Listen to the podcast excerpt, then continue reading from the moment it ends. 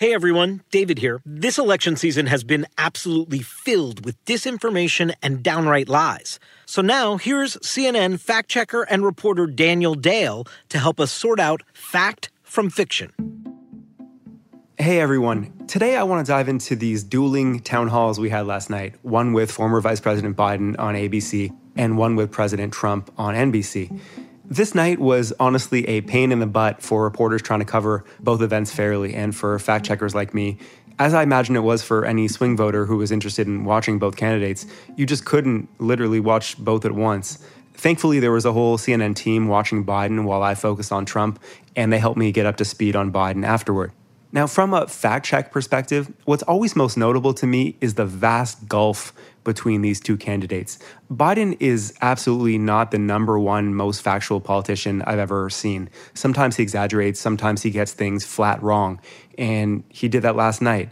But Trump is just way, way more dishonest in both the frequency of the dishonesty and in the severity or the magnitude of the false things he's saying. I think some of them it's fair to call flat lies.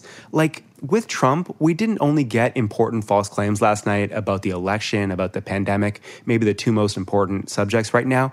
He also gave airtime, he gave oxygen to two truly bonkers, just crazy conspiracy theories. One was QAnon, and one was this just absolutely bananas thing he retweeted about Osama bin Laden, Barack Obama, and SEAL Team 6. This one is so ridiculous, I don't even want to get into the details. We just don't hear stuff like that from Joe Biden. So, today, let's walk through some of the biggest false and misleading claims we found in both of these presidential town halls.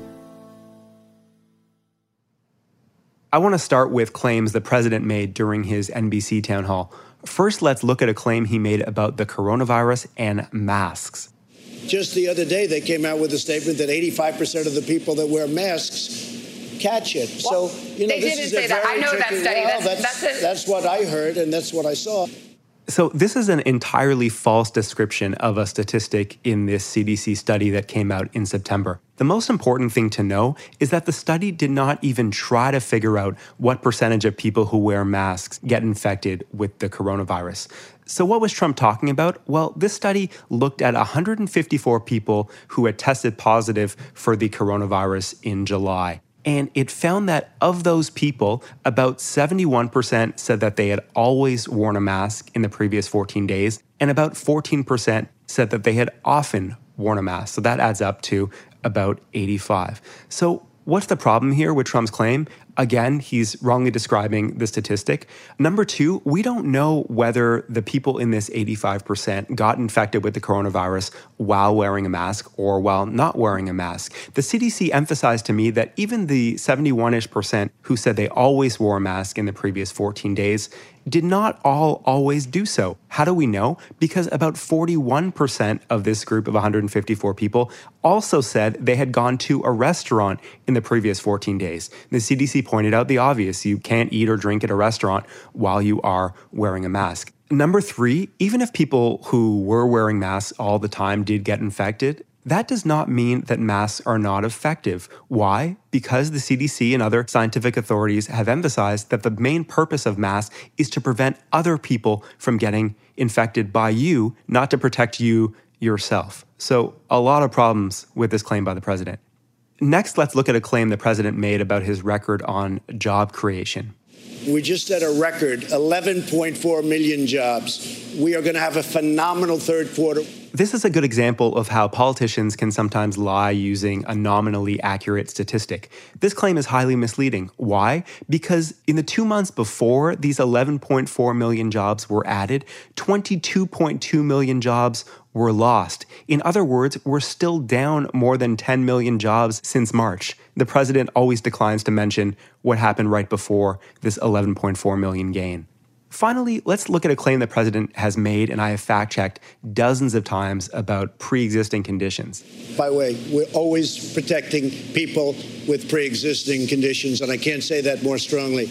This is an up is down alternative reality kind of lie. I don't usually fact check promises, but this is a promise that Trump has already broken and is currently breaking. He has repeatedly tried to get bills passed that would significantly weaken the pre existing conditions protections in Obamacare, and his administration is currently, right now, in court backing a Republican lawsuit to get the entirety of Obamacare, including those protections, eradicated, and he has presented no replacement plan to reinstate those protections if that suit actually succeeds. Now let's turn to some claims we fact checked from Joe Biden, starting with this one about federal policing funding.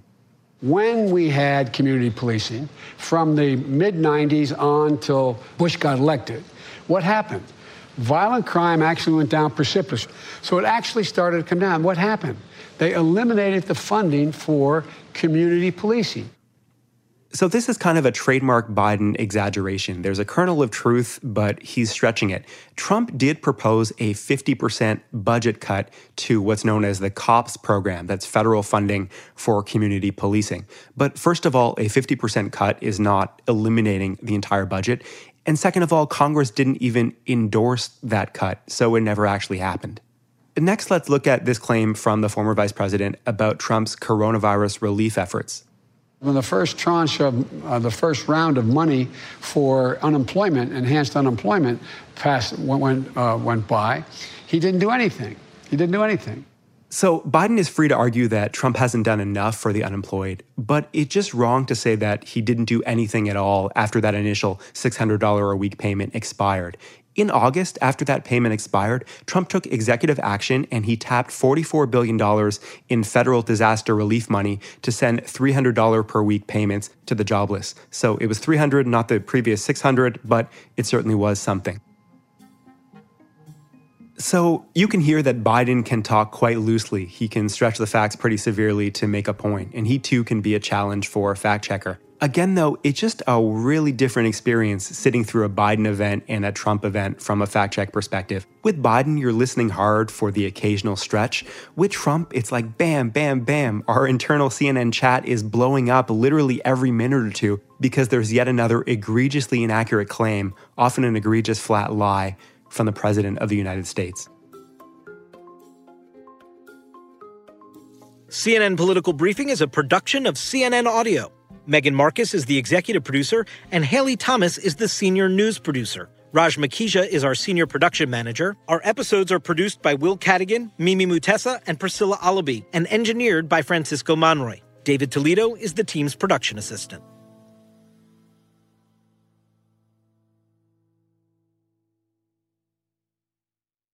When you work, you work next level. When you play, you play next level. And when it's time to sleep, Sleep Number smart beds are designed to embrace your uniqueness, providing you with high-quality sleep every night. Sleep next level. JD Power ranks Sleep Number number 1 in customer satisfaction with mattresses purchased in-store. And now, the Queen Sleep Number C4 smart bed is only $1,599. Save $300 for a limited time, only at Sleep Number stores or sleepnumber.com. Prices higher in Alaska and Hawaii.